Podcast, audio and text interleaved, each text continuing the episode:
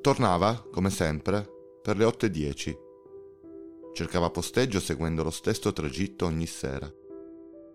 Lo trovava con identico fastidio. Scendeva dall'auto lentamente, si stirava, si incamminava.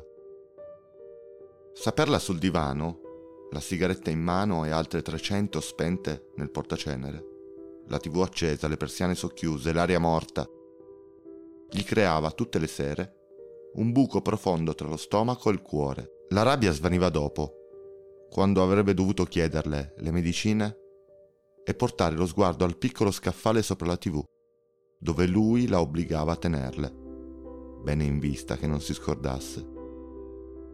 La rabbia sfumava tutte le sere quando lei alla sua domanda alzava gli occhi miti, sorrideva piano, distolta dalla densità di quel vuoto televisivo, e al suo posto subentrava la pena. Erano finiti i tempi della cena pronta, di lei nascosta per una sorpresa, di abbracci e di cena che brucia, brucia, brucia, mentre loro fanno l'amore. Quella sera lui aveva le chiavi in mano come sempre, era quasi al portone preparato la piccola serie di sensazioni che avrebbe dovuto provare quando sentì il rumore. La via di casa era piena solo di odori, luci da tinello, auto ferme, nessuno. Dietro le sue spalle un gemito soffocato, ma dietro le sue spalle solo il cassonetto dell'immondizia. Si bloccò, attese, ancora il gemito rimise in tasca le chiavi, si avvicinò all'immondizia, appoggiò la borsa tra le gambe. Plastica, cibo marcio, qualcosa di indefinibile. Aprì il coperchio.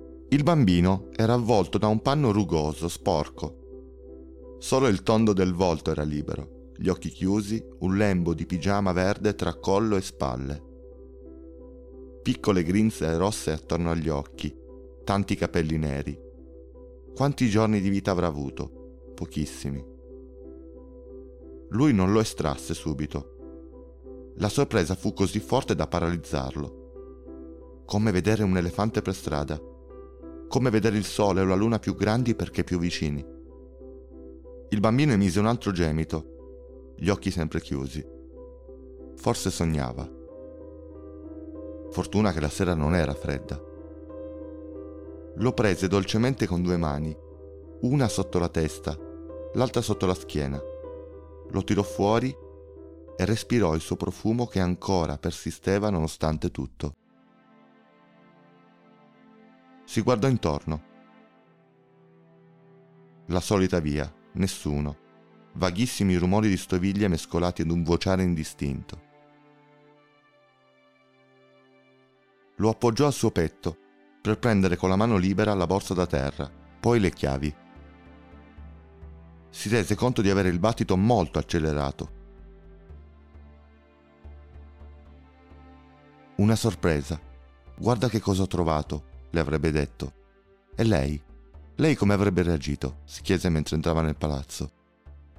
Adesso che abbiamo un figlio. Chiamò l'ascensore e nel mentre guardò il bambino. Era molto bello, disteso. Non faceva più quei gemiti. Il naso era una virgola minuscola, la bocca un taglietto sulla sfericità del viso. Le orecchie avevano ghirigori sapientemente disegnati.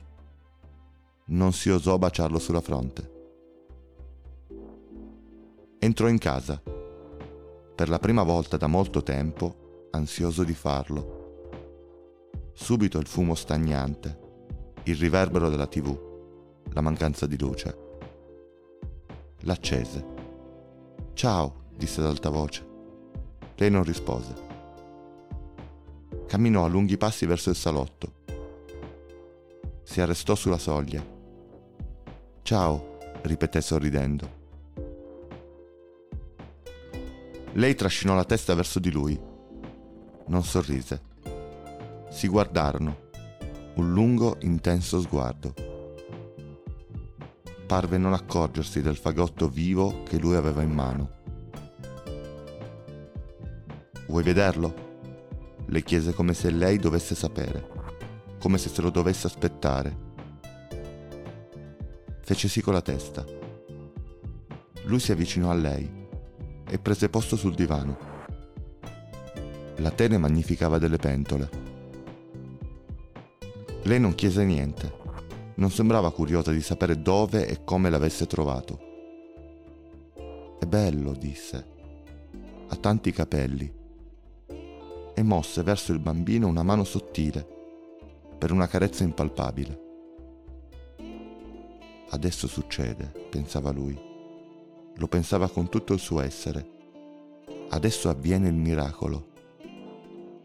Adesso lei lo prenderà in braccio e ci sarà una luce e tutto tornerà come prima. Furono istanti di sospensione. Furono istanti senza fiato.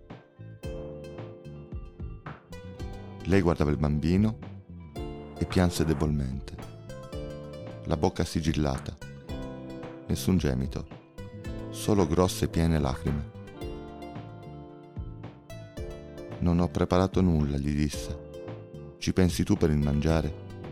Mi spiace, caro, mi spiace, aggiunse stringendo le spalle, rientrando piano piano, sempre di più, in se stessa, nel divano. Il bambino era come se non ci fosse più. Niente luce, niente miracolo. Lui si dimenticò di chiedere delle medicine. Si alzò dal divano andò in corridoio, telefonò per avvisare la polizia.